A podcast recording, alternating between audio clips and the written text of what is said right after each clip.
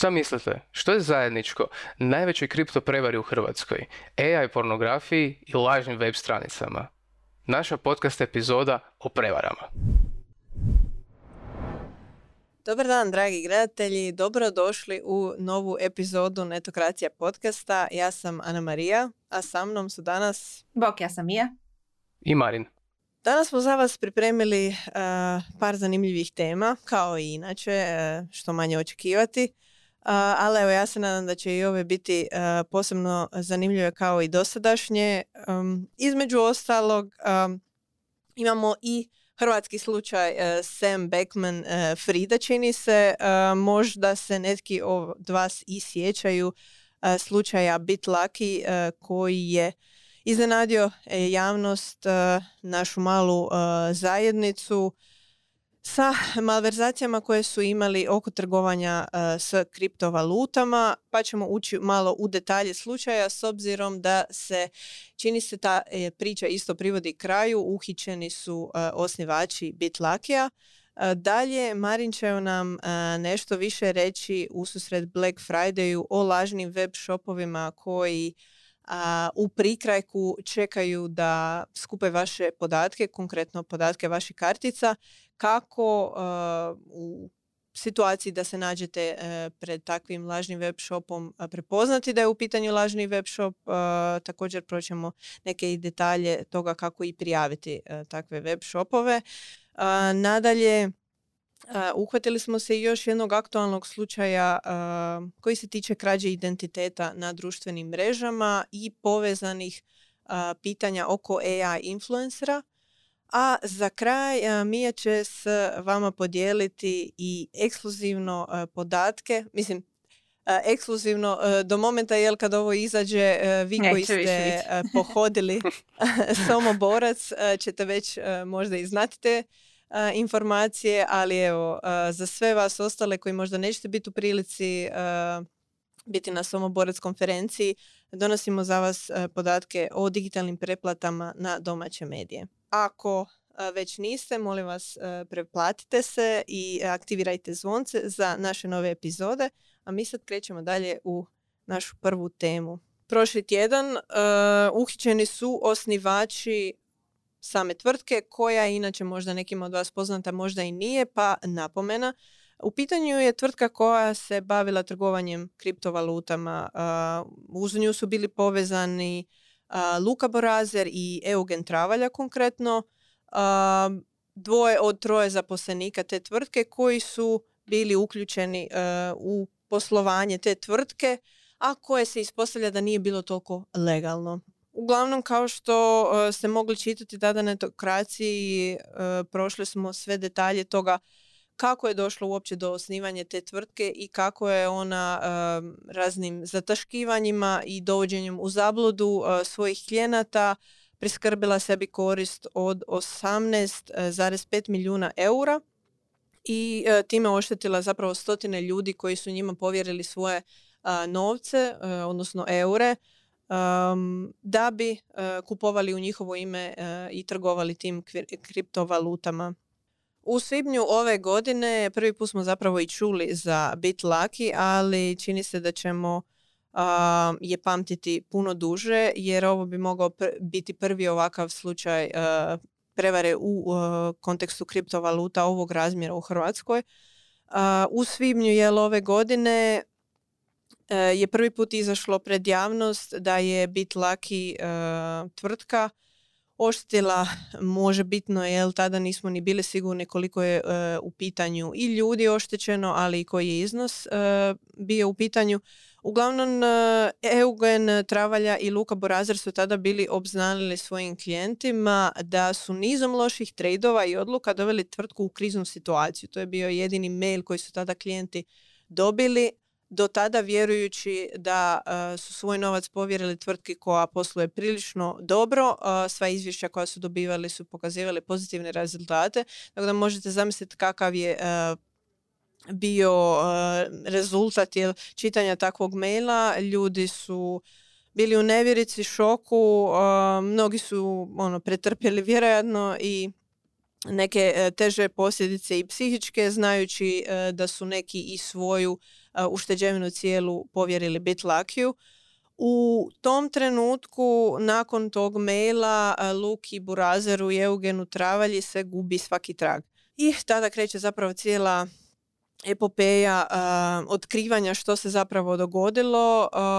mediji kao i vjerujem tada institucije koje su pomalo dobivale i prijave, krenule su prijave MUP-u pa potom i DORH-u, klijenti odnosno sami oštećenici Bitlakija su pomalo podizali svoj glas i pokušavali se aktivirati da se otkrije gdje, što i kako ovaj, Luka Burazer i e, Eugen Travalja što se zapravo dogodilo i gdje su trenutno. Uglavnom htjeli su dobiti neke odgovore, naravno i saznati da li taj novac uopće postoji i hoće li ga ikad moći vratiti. Kroz narednih nekoliko mjeseci provedena je ekstenzivna, složena i obsežna kriminalistička istraga svih povezanih kaznenih dijela. I evo imamo sad jedan dio zaključenja te priče, uh, troje spomenutih, između ostalog, osim Luke i Eugena, tu je bio uključena i Vedrana Golušin, tada zaručnica Luke Burazera, koja je bila i kao tajnica radila, tako da su njih troje najviše zapravo bili involvirani u Bitlaki malverzaciju. oni su sada i službeno osumljičeni za kaznena djela koja su počinili od kraja travnja 2018. do sredine svibnja 2023. E, uglavnom, neke detalje iz te cijele priče smo već pokrivali. ono što je možda i vama sad e, zanimljivo se spomenuti, ideja uh, Bit Lakija je bila da e, se skupi novac raznih klijenata koji su bili voljni ulagati svoje eure ili slično u različite kriptovalute poput Bitcoina, Ethereuma, Polkadota i Chainlinka.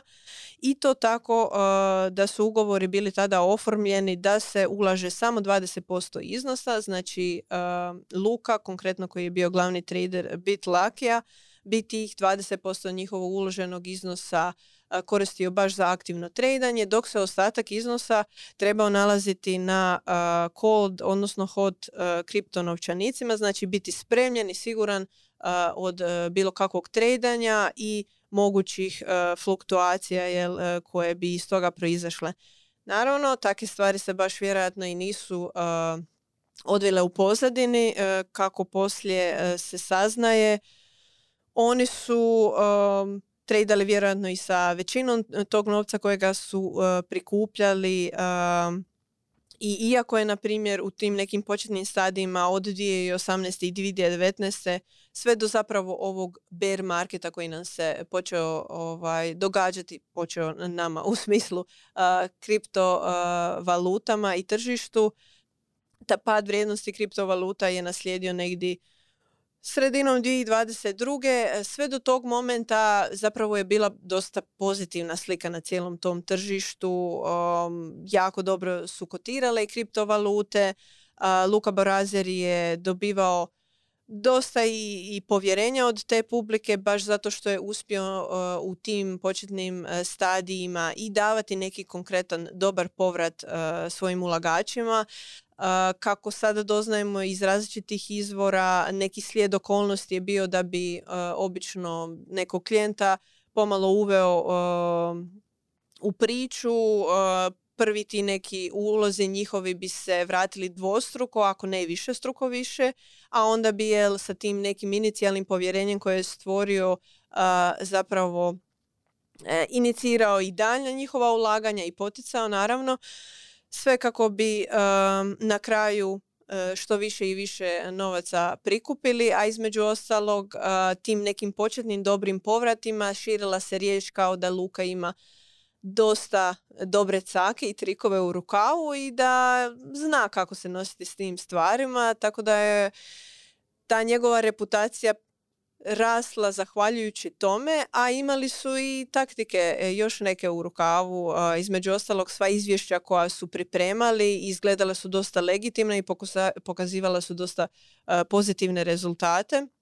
čak i tijekom samog bear marketa, što je ovako isto zanimljivo, da nikome nije sinilo kako to da jedino Luka Burazer od svih tradera koji postoje na, na ovom svijetu može jedini izvući sada neku dobit u vremenima kada svi bilježe gubitke.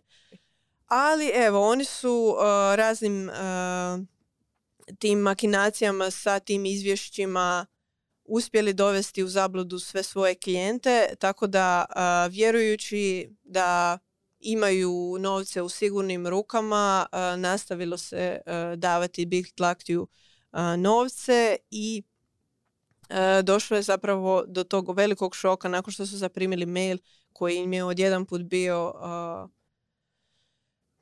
pljuska u lice zapravo uglavnom nije baš bilo e, sigurno genijalno saznati da tisuće i tisuće eura koje si uložio odjedan put možda ništa neće biti od njih uopće. Mija, Marine, ne znam kakvi su vaši dojmovi, ali mi smo malo i kopali i po različitim nekim i grupama i na Discordu i na Telegramu i po Redditu slušajući različita iskustva oštećenika, pa me zanima jeste i vi možda naletili na neke koje bi voljeli istaknuti? Da, naravno, mislim da, da je ovo svakako jedna od većih priča koja će obilježiti svakako kriptovalute u Hrvatskoj regiji, i šire tako nešto se još nije dogodilo uh, i zapravo će djelovati edukativno ako ništa drugo na pravni sustav me baš zanima kako izgleda ta istraga svjedočenja i sudska vještačenja. Um, ono što mene zapravo tu zanima i što će se otkriti kroz samu istragu je li to ponzi šema gdje zapravo uopće nije bilo tradanja nego su samo isplate prvim ulagačima dolazile od investicija svih idućih ulagača ili je zapravo bilo stvarno tradanja i niz nekih loših odluka koje su dovele do ovoga. Jer u tom, raz, u tom slučaju potpuno različiti ishodi, potpuno različiti ta vrsta prijevare, ako uopće jest prijevara. Kao što si sama rekla, a, to se sve dogodilo u trenutku kad je tržište bilo vrlo down i bilo je za očekivati da će vrijednost kriptovaluta pasti. Ako te kriptovalute dalje postoje, a, koje su traderi u koje su traderi uložili i one su neka, bi trebala biti u njihovom vlasništvu, onda nije riječ o prijevari, samo je pala njihova vrijednost, zar ne? Ako one ne postoje, ako one uopće nisu kupljene, ako nije bilo uopće trgovanja, a onda jest riječ o svakako prijevari. Burazer je dao intervju jutarnjem, vrlo nedugo nakon što se to sve dogodilo, gdje on tvrdi da je apsolutno bilo tradanja i da on ima sve dokaze o tome.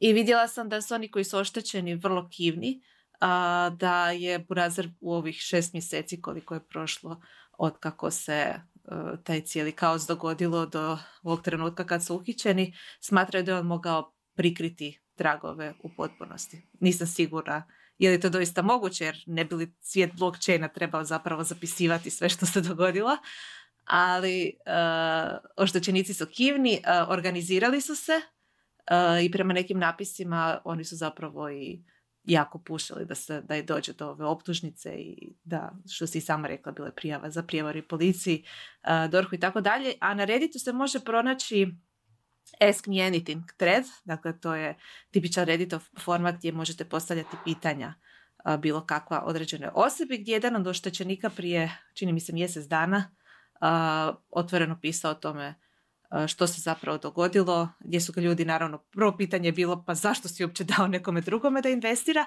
Prema napisima te osobe ta, taj oštećenik nije bio neko ko nije iskusan, on je zapravo sam već tradao niz godina i Burazeru je dao uh, 10 eteruma, dakle nije investirao svoje eure, nego kriptovaluta i vrlo brzo dobio 18 natrag, što je ono kao što si Jana Marija sama rekla, bio odličan pokazatelj da se na početku stekne povjerenje, jako dobar povrat. Kako je do njega došlo, osobi koja je investitor ne zanima, to je isto kao da imaš jako dobar brokera. Međutim, problem je što kriptovalute nisu, nije isto kao kad ulažete u dionice ili ETF fondove. Bitlaki nije bio registriran u Hanfi i mogao je zapravo bilo kakve rezultate što i ti kažeš sama. Rezultati su uvijek bili odlični kad su ih oni prezentirali. Teško je provjeriti što je iza toga stajalo. Tako da linke ćemo u opisu podcasta na Marija i u članku taj Reddit thread ako želite pročitati više što ta osoba kaže, zašto je dala novac nekome, ali najviše se sve svodi na povjerenje i može se detaljno pročitati kakav je bio burazer. Pa i kad pregledavamo neke stare recimo Facebook grupe vezane uz kriptovalute, vidjet ćemo da se burazer uvijek spominje kao autoritet do prije nekoliko, ono, prije nekoliko godina i tako dalje. On je sam upozoravao na razne skemove i tako dalje, educirao ljude o kriptu i investiranju u njemu. Tako da baš je za to bilo jako sve neočekivano. I smatram da oni koji tvrde, oh, ma ja sam odmah znao da je to neki muljator, ej, zašto nisi rekao prije? da, lako je, lako je biti general poslije bitke. A to što kažeš, e, u svoje vrijeme je i sam Luka Burazer stvarno e, bio pričao o raznim e, ovaj, malverzacijama u kripto svijetu. Podsjetimo, jel, bilo mi je zanimljivo kad sam tek istraživala o cijelom tom slučaju u Svibnju. Otkrila sam zapravo i poziv na predavanje na ekonomskom fakultetu u Svibnju 2018. koje je on držao i to u organizaciji Krejna i Hamag Bikroa na temu Ripla i njegovih mračnih tajni. Pa evo, on je definitivno tih godina već gradio neku svoju reputaciju i tome je išlo sigurno u prilog to što kažeš što su povrati na početku stvarno bili dobri. Apsolutno. I konkretno, ako je već bilo tako dobro poslovanje, zanimljivo zapravo da se nisu upisali u registar Hamfin, a mogli su od početka 2023. je zapravo to i trebalo napraviti, tako da tvrtka definitivno nije bila registrirana za obavljanje tih djelatnosti razmjene kriptovaluta. Meni je bilo još zanimljivo saznati i, e, cijeli taj proces kao njihovog nestanka. E, bila sam naletila e, na indeksu na komentare jedne oštećenice o situaciji kad ih je pitala samog Luku, jela što ako vi samo nestanete ono jednog dana kao ono čisto ovako možda poluretoričko pitanje, ali sigurno da je htjela i dobiti neki ako ništa odgovor koji će malo razuvjeriti možda te neke sumnje sitne u pozadini. Uh, oni tada nisu naravno imali ništa posebno konkretnije reći od toga pa nećemo, ovdje smo izgradili čitav život, a između ostalog svi napisi i pokazuju da jesu, oni su bili dosta prisutni e, u, riječkoj zajednici u smislu bili su aktivni E, članovi društva na različite e, načine i nije da oni nisu da su bili na neki način e, se skrivali da, da se moglo to primijetiti kao da pokušavaju jel, u nekom momentu izbjeći na neki egzotični otok ili prebaciti se preko granice. Čak ni u tom momentu kada je došlo jel, do tog svibanjskog obrata nije bilo indikacija da su oni zapravo htjeli negdje nestati samo. Da pače, oni kad su uhićeni utorak ujutro, uhićeni su na adresama na kojima su bili i prijavljeni. Nije bilo nikakve tjeralice, tako da tek zapravo predstoji da, vi, ono, da saznamo što e, se dogodilo i konkretno da li e, su ti novci uopće bili na kraju tradani i da li postoje uopće neke kriptovalute na kraju krajeva. Ja sam uvjerena da će, da će naša Antonija pratiti suđenje detaljno, tako da očekujte još jedno suđenje u ovom podcastu. To bi bilo to što se tiče našeg eh, Sam Bankman eh, Frida. Opet, jel, ja se nadam da će možda, ako ništa za oštećenike, to završiti nekako malo uh, bolje. Uh, srećom ipak je nešto manji iznos u odnosu na SBF-ovih uh, 8 milijardi eura, uh, ali nije ni 18,5 milijuna eura malo. Dalje, um, kad smo već kod malverzacija, slijede nam i lažni web shopovi. Um, gledali smo baš što bi bilo zanimljivo popratiti um, nakon nekoliko uh, crnih petaka uh, mislimo da je vrijeme možda se pozabaviti i takim nekim temama koje nisu uvijek u fokusu mimo popusta i svih promocija i uh, toga kako uopće održati webove da se ne krešaju na taj sudnji e-commerce dan. Htjeli smo vidjeti što kada se uh, dogodi da nije ono što kupujemo zbilja uh, ono što mislimo da kupujemo. U ostalom uh, postoje razni, razni lažni web shopovi za koje mnogi ljudi ni nisu svjesni da su lažni. Pa evo Marine, ako nas možeš uvesti malo u temu što smo uspjeli saznati. Da, ja ću sada biti malo žandar i upozoravati ljude pec pec uh, gdje, gdje se možete poprilično zeznuti. Marin, internet policajac. da, da, vrlo strog internet Super, policajac. imamo sutkinju, sad imamo policajca Da, da. i hoćeš ti biti odvjetnica. Da, Anton je mind, a ja sam uh, muscle. E sada, uh, postoje inače uh, lažne web stranice koje posebno targetiraju hrvatske kupce i onda one imaju posebne web adrese.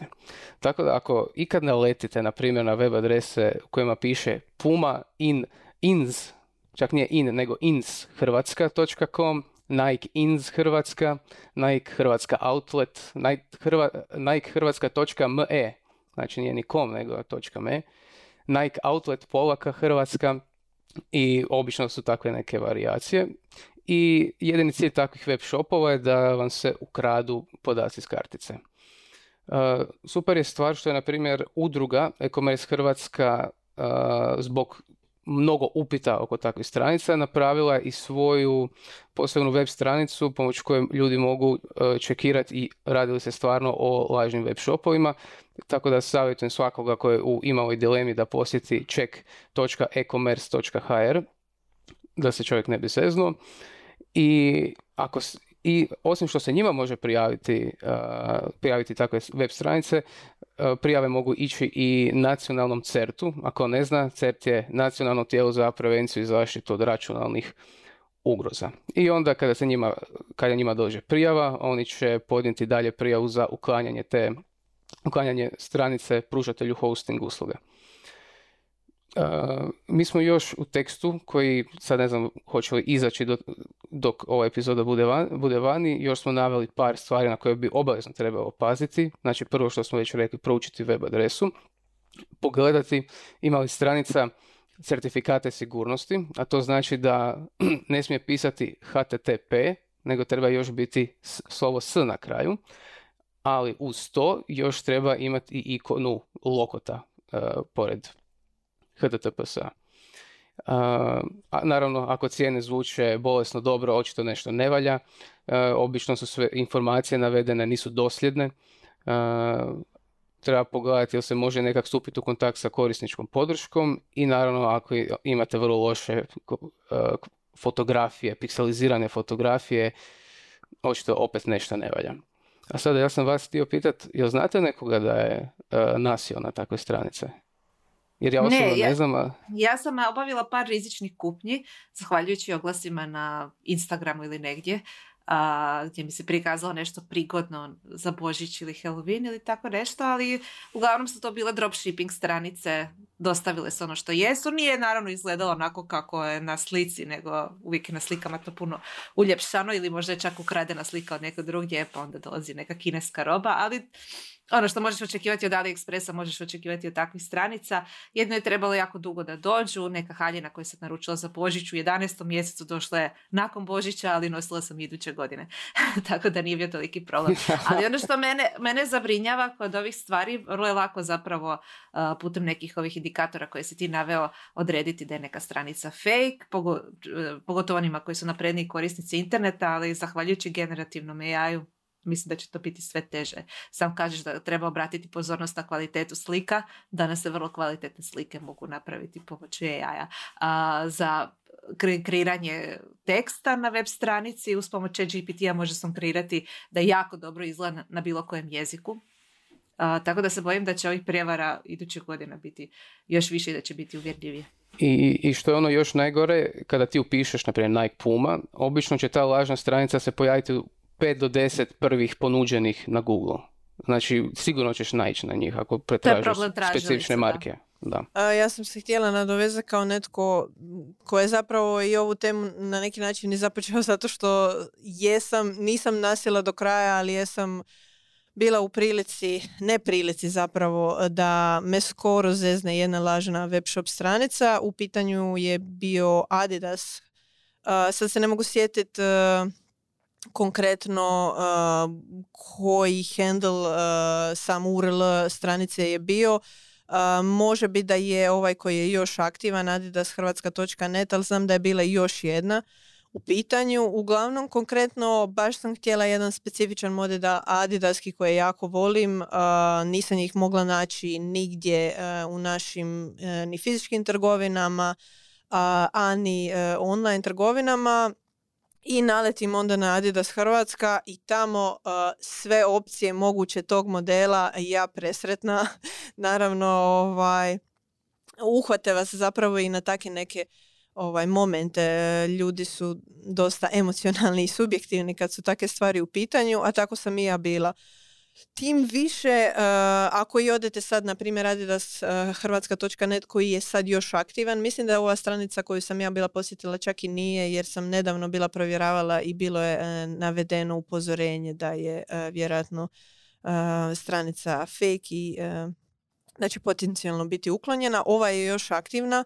Uglavnom, ako odete na tu stranicu, ona izgleda vrhunski ispolirano. M što ono vidimo tu i neke aktivne grafike um, jezik kojim je pisano, kao što se spomenula Mija, zajedno sa chat GPT-em uh, i različitim nekim drugim opcijama, prijevodi će biti puno bolji. Inače je to bila jedna od zgodnih stavki isto kako skužiti lažne web shopove kad vidite taj pokvareni hrvatski gdje su padeži totalno iskrivljeni puno tipfelera i slično, ali ovdje stvarno ono, dosta stvari je bilo jako lijepo ovaj, ispolirano. Jedino ono što mi nekad tu još dan danas uh, odaje da je možda ono neka preinaka prebacivanje sa jednog, engle, e, sa jednog jezika na drugi, e, pogotovo sa engleskog, je to što stavljaju prva slova svake riječi sa visokim, sa velikim slovom zapravo. Um, ali dobro, to je sitnica. Ali uglavnom nekad je doslovno i takve sitnice bitno pogledati. Na primjer, oni čak i imaju HTTPS uključen. Um, tako da ono, te neke stvari koje ćete možda na prvu i kao prve stavke htjeti provjeriti, uh, oni su toliko dobri već uh, u tim makinacijama da očekuju jel, da ćete to gledati i na neki način uspiju svejedno ovaj, izvući e, da imaju bar te neke osnovne stvari koje vam mogu dati dojam da je u pitanju nešto legitimno. Taj web shop generalno po meni e, izgleda stvarno ok. Ja sam skoro došla do zadnjeg tog koraka prije kupnje gdje sam išla upisati podatke i ne znam više ni sama, ne sjećam se što je kliknulo u meni ne, ne, nešto je bilo, um, išla sam opet čekirati uh, i tada sam otkrila masu nekih komentara gdje ljudi naravno nisu dobivali svoje narudžbe, nikad im se nitko nije povratno javio iz službe za korisnike i samo što sam više ulazila u tu rupu, on, otkrivala sam više i više uh, loših recenzija. Um, naravno možete otići i na stranice uh, s kojima možete provjeriti zapravo da li je u pitanju uh, legitimna web stranica kao takva, ostavit ćemo u opisu link na to. Um, one inače provedu kroz različite testove uh, u roku od ne znam, minute tu vašu uh, web stranicu koju ste im linkali da vam onda izbace zapravo rezultate, imaju li sve neke certifikate i e, faktore koji bi e, signalizirali da je u pitanju legitimna stranica i onda vam daju kao neki kvocijent koliko je zapravo legitimna ili e, fake stranica. I na primjer sjećam se da je tada taj Adidas bio negdje taman između, ono, uspjeli su ne znam, tipa četiri stavke od osam dobiti zeleni checkmark, ostalo je bilo kao upitno. Tako da i u takvim nekim ono provjerama ne možete biti 100% sigurni uh, i to je ono što, što ovaj, i mene zabrinjava mi, a definitivno bojim se da će biti još bolji s obzirom na sve alate koje sada imaju uz, uz AI. Tako da će trebati stvarno imati uh, širom oči otvorene za te neke stvari uh, i nadamo se jel da eto i mi svi možemo tome doprinijeti tako što ako iskužimo da prijavimo takve stvari CERTu. Ok, um, idemo onda dalje. Uh, još malo... još prevara. Još Hej. prevara. A, slijede nam i krađe identiteta. Marine, o čemu je tu riječ? E, Znači, ja sam prekjučer ušao u jedan uh, rabbit hole zgražavajućih informacija od kojih je svaka bila sve gora. Prvo sam vidio na jutarnjem da prenijeli su svjedočanstvo žene koji su ukrali identitet. I neko je, na, ona je imala otvoren Instagram profil, neko je uzeo njene, par njenih fotografija i napravio je lažni profil na porno stranici. I, neko, I onda objavljene su dvije njezine fotografije i još, su, još onda posebno stavljen video na kojem se ne vidi lice. Naravno, to, to uspjelo se procuriti, doći do nje i ona je na kraju uspjela maknuti sav taj sadržaj, moderatori su to uklonili. Ali ono što mi još u tekstu bilo zanimljivo, vidim da se, to, da se radi o stranici za koju nisam čuo i zove se Fanview. I ja rekao, ok, da malo googlat i vidim, to je glavni konkurent OnlyFansa.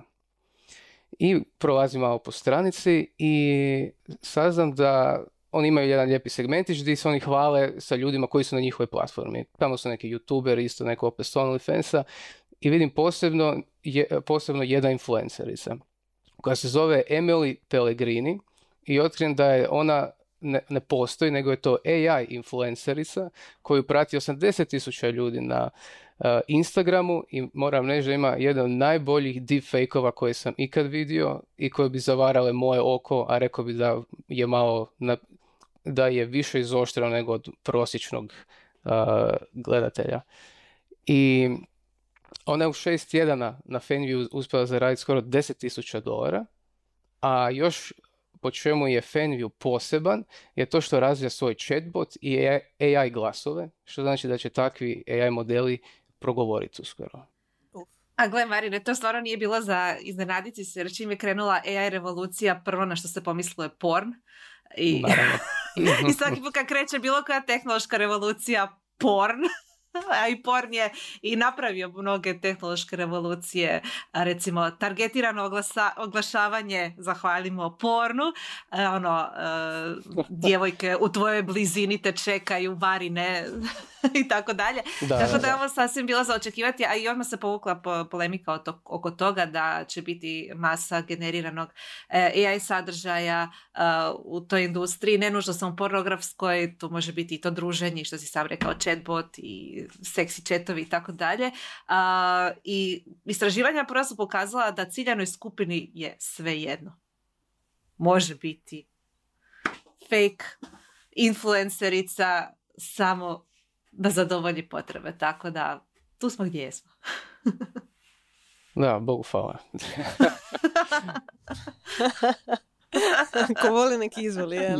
Pa jest. Um, Imat svoju ciljanu Mislim da skupinu. taj ako- dio je ok, da, e, definitivno postoji ciljana skupina, e, ali ovaj prvi dio je zapravo problematičan, Jest, jer da. što To a, je- mimo tih Da. AI influencera koji će biti generirani uz pomoć AI-a imamo žive ljude čiji će identiteti biti ukradeni, a meni je tu malo i ah, okidač e, uopće e, pomisao jel da će oni morat skupljati određene materijale za e, stvaranje tih nekih AI influencera. Ono, svi su oni satkani možda od, ne znam, desetak nekih djevojaka koje su, ono, čije su materijali skupljeni sa društvenih mreža ili, Ili od samo jedne. ili samo od jedne. Doslovno to. Da, da. Pa mame su nam rekle da ne stavljamo stvari na internet. Zapravo nisu mame. Mame najviše stavljaju stvari na internet.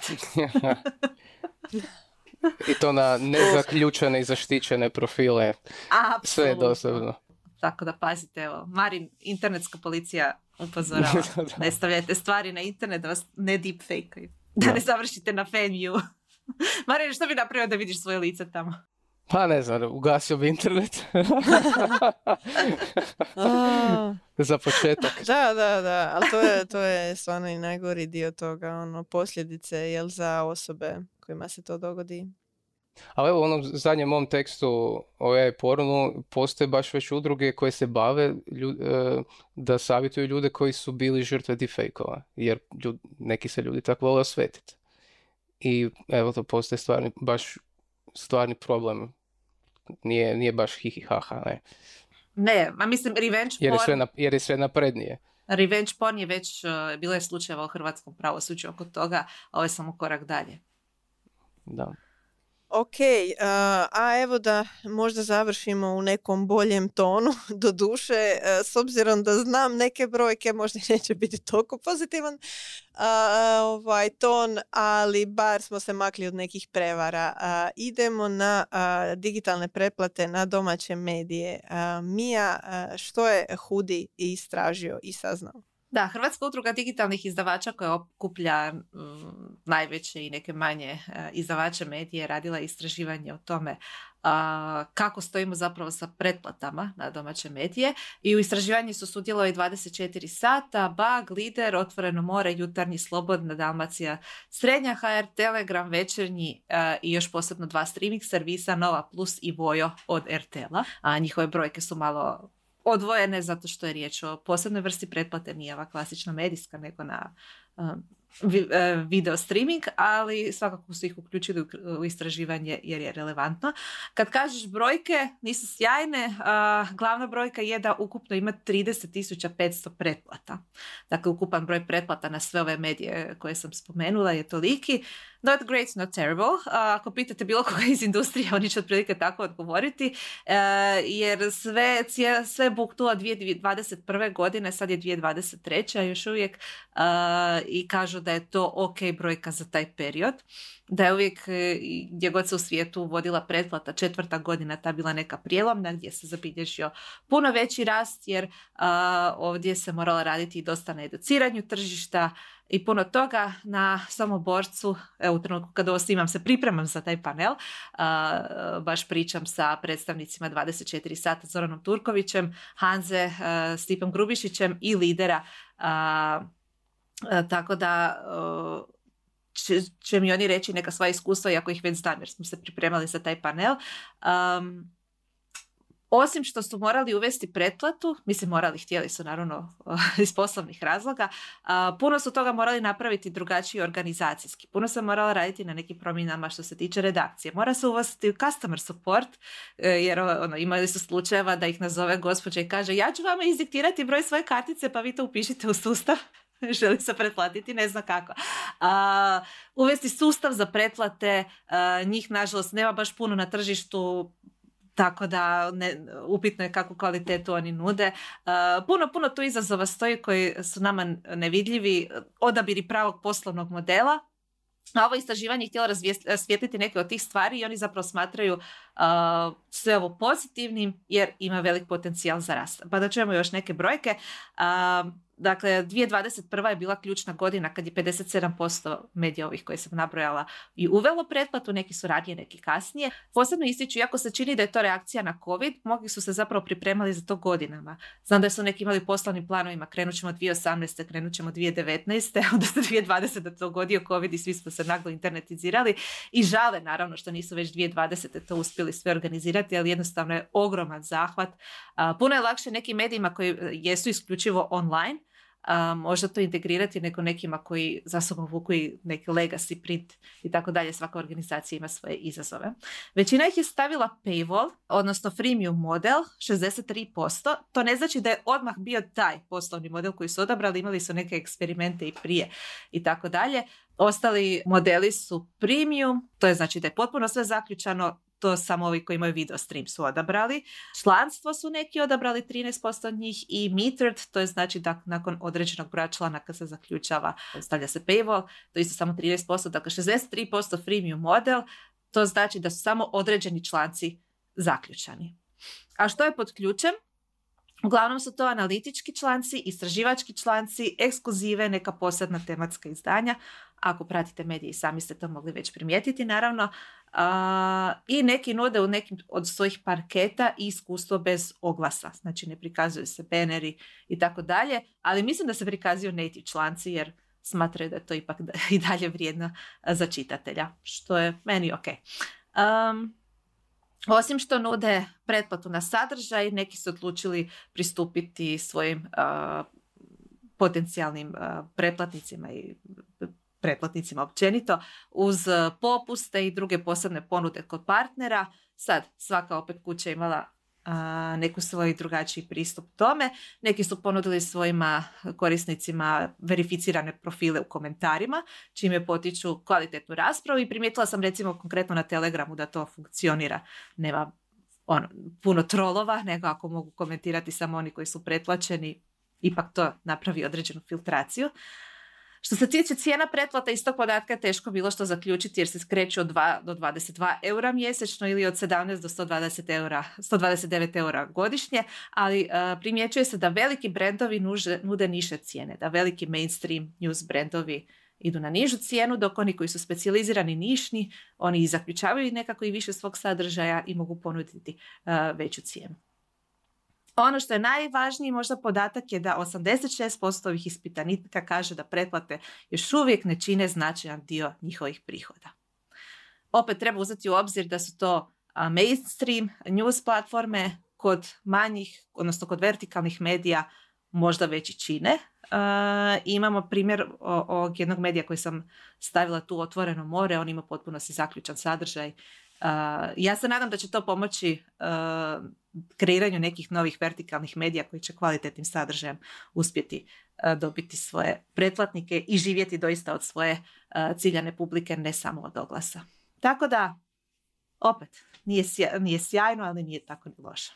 Zapravo kad si rekla 86% ovaj, njih kaže da pretplate još nisu značajan dio prihoda, ono prva reakcija mi je ok, to je dosta, a zapravo skroz razumljivo. Uh, možda me čak ova brojka e, minus to, jer e, ovih 14% koji onda valjda je, e, jesu u ovom dijelu da je preplata značajan dio njihovih prihoda.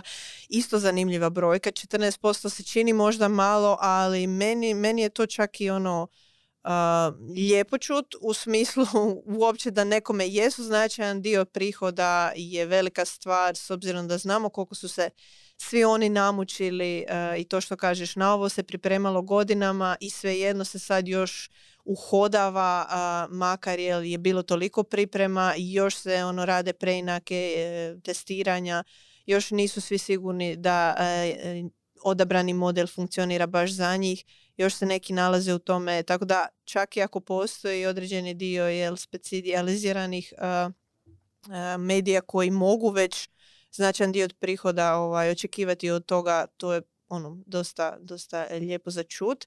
Naravno, bilo bi bolje da je veći broj, ali ne šta, teško ti je uspoređivati velike i mainstream medije sa e, manjima vertikalnima, regionalnima i tako dalje. I, u Hudiju samo postoje posebne radne skupine koje se bavi samo nišnim i manjim medijima, jer imaju potpuno drugačije poslovne modele, potpuno drugačije izazove i tako dalje. Naravno da velikim medijima pretplatu još uvijek ne može činiti velik dio prihoda, zato što prvo nude niže cijene pretplate, drugo, oglašavanje kod njih naravno glavni poslovni model jer imaju toliko, toliki doseg, tolike brojke, svi veći, veći oglašivači će otići tamo, mali tu imaju borbu da se izbore, da kažu hej, moja, moja publika je relevantna za tvoj brand iz tih i tih razloga i onda za manje ima više smisla, ok, idem direktno zarađivati od, oglaš, od svojih čitatelja, a ne od oglašivača i agencija koje zastupaju te oglašivače jer oni se svi bore s time da ih uh, oglašivači prepoznaju. Uh, tako da meni je ovo super zato što manji mediji su stvarno u opasnosti što, kad, e, zbog oglašivačkog modela, a ovo je način da neki od njih se i spase i dobro posluju i stvaraju da kreiraju relevantan sadržaj za svoju publiku i možda da se izrode neki novi specijalizirani kvalitetni mm. Naravno, da. I trebamo spomenuti, naravno, mi smo stavili anketu na naš LinkedIn, čisto ovako informativno da vidimo kako naša publika rezonira s pretplatama. E, e, anketa je bila kratka. Jednostavno pitanje je bilo jeste li preplaćeni na neki hrvatski medij. 82% naše publike reklo ne i ne zanima me to. 8% reklo ne, ali planiram, 6% da na jedan medij, 3% da na više njih. Tako da, ako ništa drugo, postoji velik potencijal da se ove ljude konverta. Meni je bilo zanimljivo čuti na kojim sve stvarno sadržajima su se ljudi pretvorili iz čitatelja u pretplatnike i trenutno je to svašta i još uvijek se za, su ljudi mediji za toj fazi eksperimentiranja.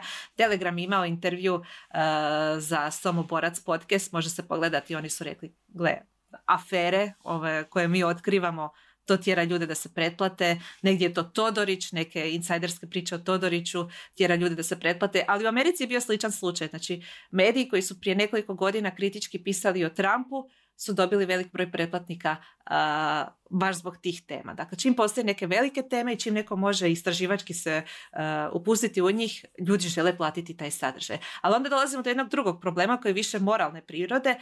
Znači li to da će samo oni koji mogu plaćati kvalitetan sadržaj imati pristup njemu?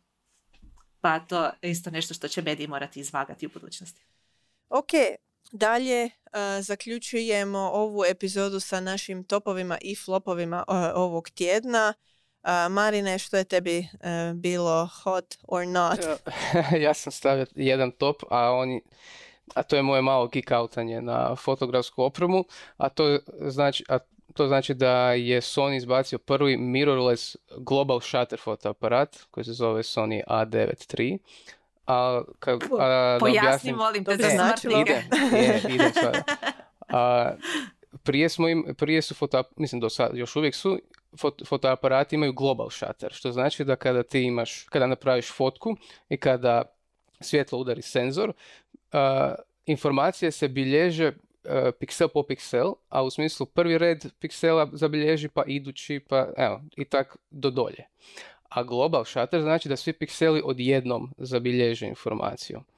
A, a to radi veliku promjenu kada se snima nešto što se brže kreće, što znači da kada bi, evo, u teoriji išli slikat uh, propeler od aviona, onda će biti savršeno ravan propeler, a inače će biti jako, de, uh, jako savijen, izgledat će čudno, a to se još vidi kod nekih manjih primjera koji se, pokretima s kamerom koji se uh, češće rade. A, mm, a to je Možda fotografija sportska ili I, i da, divlje to, prirode. I, sni, I pogotovo za snimanje, jer kada ti ovako pomakneš nagu kameru, onda će se vidjeti da je ovako koso sve stvari postanu deformirane. A ovo je ogromna stvar zato što da bi mogao global shutter funkcionirati, potrebna je jaka, jaka procesorska snaga jer je masa informacija se odjednom bilježi. Pogotovo još ako snimaš 120 fremova po sekundi itd. A, I šta mislite koliko košta fotoaparat? Samo tijelo. 50 tisuća kuna. Koliko si rekla? ja sam još o kunama, 50 tisuća kuna. Pa ti si još najbliže bila. 7200 eura košta samo tijelo. Samo tijelo, da. A to je dosta, to je dosta. To ovaj, već izlazi iz gabarita prosječnog entuzijasta fotografije. Pa da, ali evo još fascinantno čisto može s perspektive napretka tehnologije, ne mora samo za fotografe. Mm, apsolutno, da, da. To je to. rekao sam ja sam do sad dosta flopova imao, pa rekao moram na topovima inzistirati. A nemaš flop? Nemam flop. O, evo, flop, flop nam je polovica podcasta ispada. E, znaš šta, ja isto nemam ni top ni flop, imam meh. Odnosno ne mogu odlučiti je li ovo top ili flop. Uh, YouTube uh, izbacuje alat uh, koji će omogućiti putem AI-a kreiranje glazbe. ja se stvarno ne znam, mogu, ne mogu reći je li to top ili flop jer nemam pojma na, na će stranu to odvući kao bilo što sa AI-om ovih dana.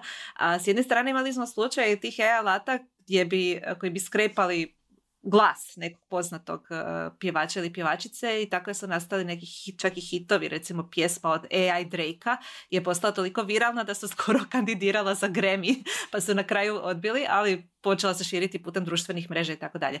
Dio glazbenika uh, je poludio zbog takvih stvari i čak počeo dizati tužbe i gasili su se neki alati zbog toga zato što ne žele da njihov glas bude korišten u nekom kontekstu, ali e, vidim da se ljudi recimo na TikToku, na YouTubeu jako dobro igraju s takvim alatima, pa dobijemo, ne znam, naišla sam neki dan na pjesmu od Iron Maidena koja pjeva e, AI glas Franka Sinatre u njegovom glazbenom stilu i tako dalje.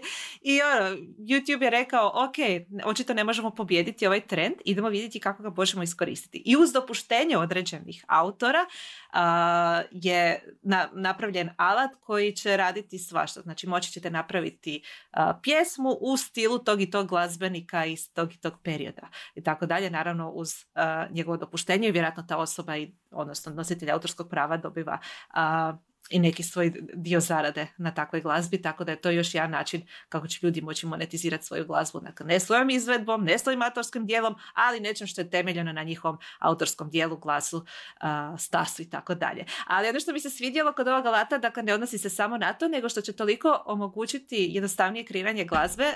u demo snimci su stavili osobu koja je nešto otpjevala, dakle nekakvu melodiju glasom i dala upute sad tu melodiju pretvori u saksofon. I onda odjednom čuješ saksofon koji uh, jednako zvuči, odnosno jednake tonove ispušta kao taj glas prije. Znači ono, razmišljaš o nekoj pjesmi, možda ti se stvori u glavi, imaš melodiju, nemaš dovoljno znanja, niti resursa da bi to mogao pretvoriti u nekakvu glazbu, ali odeš na taj alat i kažeš, a, pretvori mi ovu pjesmu, dodaj bitove, uh, itd. itd. Dakle, mislim da će to napraviti puno za nekakvu demokratizaciju glazbe, kao što su neki drugi alati napravili, recimo za dizajn kanva koji danas svako koristi. To neće biti dijela koja će biti uh, umjetnička dijela, masterpiece ali će biti dovoljno dobra za neke stvari, za pozadinu nekog videa, za neku vibru, za tako neke stvari i baš iz zbog tog razloga što ne mogu odrediti kakav će ovo imati točno utjecaj na glazbenu industriju i na entertainment industriju i sve ono što mi konzumiramo ovih dana. Ne mogu reći je to top ili flop, ali svakako smatram značajnim za spomenuti. Nisam naletjela na to konkretno, ali baš me radio čuti tako nešto. kao mala sam uvijek ono zamišljala, joj kako meni ide dobro ono smišljanje on the go, jel, tih melodica izmišljenih, jeli, na engleskog ovaj, pjesmica koje sam pjevušla dok nikoga nije bilo doma i onda sam zamišljala ono kao, uh, da bar znam ovo prenijeti na neki instrument. E pa, točno to.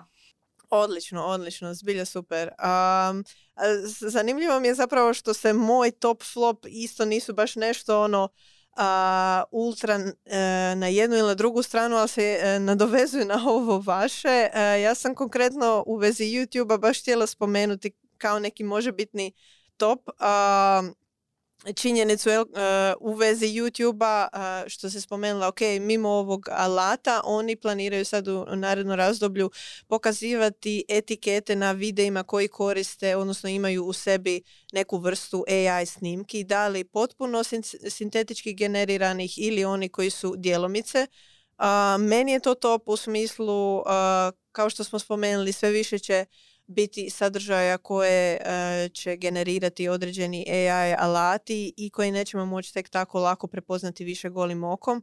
Um, kao što smo ispomenuli sa AI influencerima, uh, deepfake-ovi postaju stvarno jako, jako ovaj, dobri.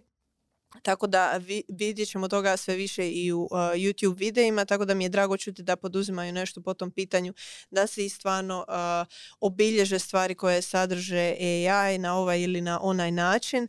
Naravno, to je za sad prebačeno na same korisnike, odnosno oni koje uh, objavljuju videe, imat će kategoriju gdje će moći definirati da je AI unutar videa na neki način integriran kroz određene kadrove tako da to je za sad na korisnicima. Ja se nadam da će uvesti i možda neke i automatizirane procese za to, ali naravno to isto dovodi pod pitanje onda hoće li se neke stvari krivo prepoznati kao da su AI i slično.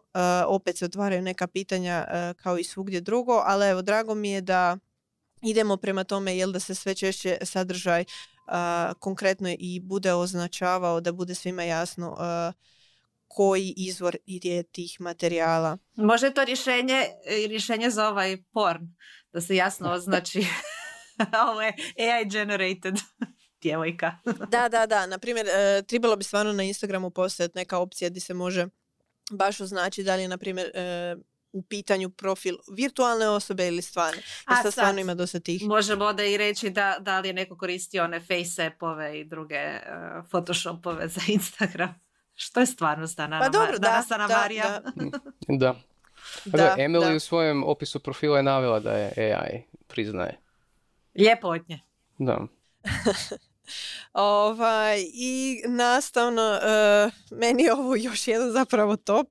Uh, ne znam gdje mi se onda izgubio neki flop, ali evo, nastavno na Global Shutter od Sonija, a, mene su neke druge leće fascinirale i to gravitacijske leće James Webb Space teleskopa koji je nedavno pronašao dvije najudaljenije galaksije koje postoje a to je zanimljivo, osim što su i najudaljenije, generalno je to veliko i otkriće zato što se sa te dvije, dvije galaksije zapravo podupiru neka svojstva koja su bila i sačinjena u temeljnoj Big Bang teoriji, tako da možemo jel, po tim formacijama tih galaksija prepostaviti i da su neke stvari iz te teorije bile točne. Ma, mislim, James Webb teleskop je ono tehnološki znanstveni poduhvat stoljeća, ono, zanemarije jaj. možemo možemo o njemu pričati svaku epizodi. Što se še Da, ovaj da, da pače, da pače. Ja sam sad u Star Treku, ono, full on, uh, tako da o, očito me ove stvari uh, fasciniraju. Kad smo kod Star Treka, morat ćemo jednu od epizoda, ako već ne bude flop do tada, tehnologija, uh, ono, human AI pin obraditi koji je pokušao biti računalo koje dotakneš i daš mu uputu. Vidjet ćemo kako će to ići. To bi bilo to, e, dragi naši. E, nadamo se da ste nešto naučili, e, novo čuli. Ako imate neke komentare, sugestije, prijedloge, ostavite ih ispod ovog videa. Pratite nas i dalje svakog ponedjeljka. Aktivirajte zvonce da dobijete obavijest o novim epizodama i Hvala vam što ste bili s nama, hvala i našoj e, Doris e, u studiju i režiji i Infobipu što nam je omogućio snimanje u ovom prostoru. E, i najvažnije, not your wallet, not your bitcoins. Tako je. Pa se kome dajte svoj novac.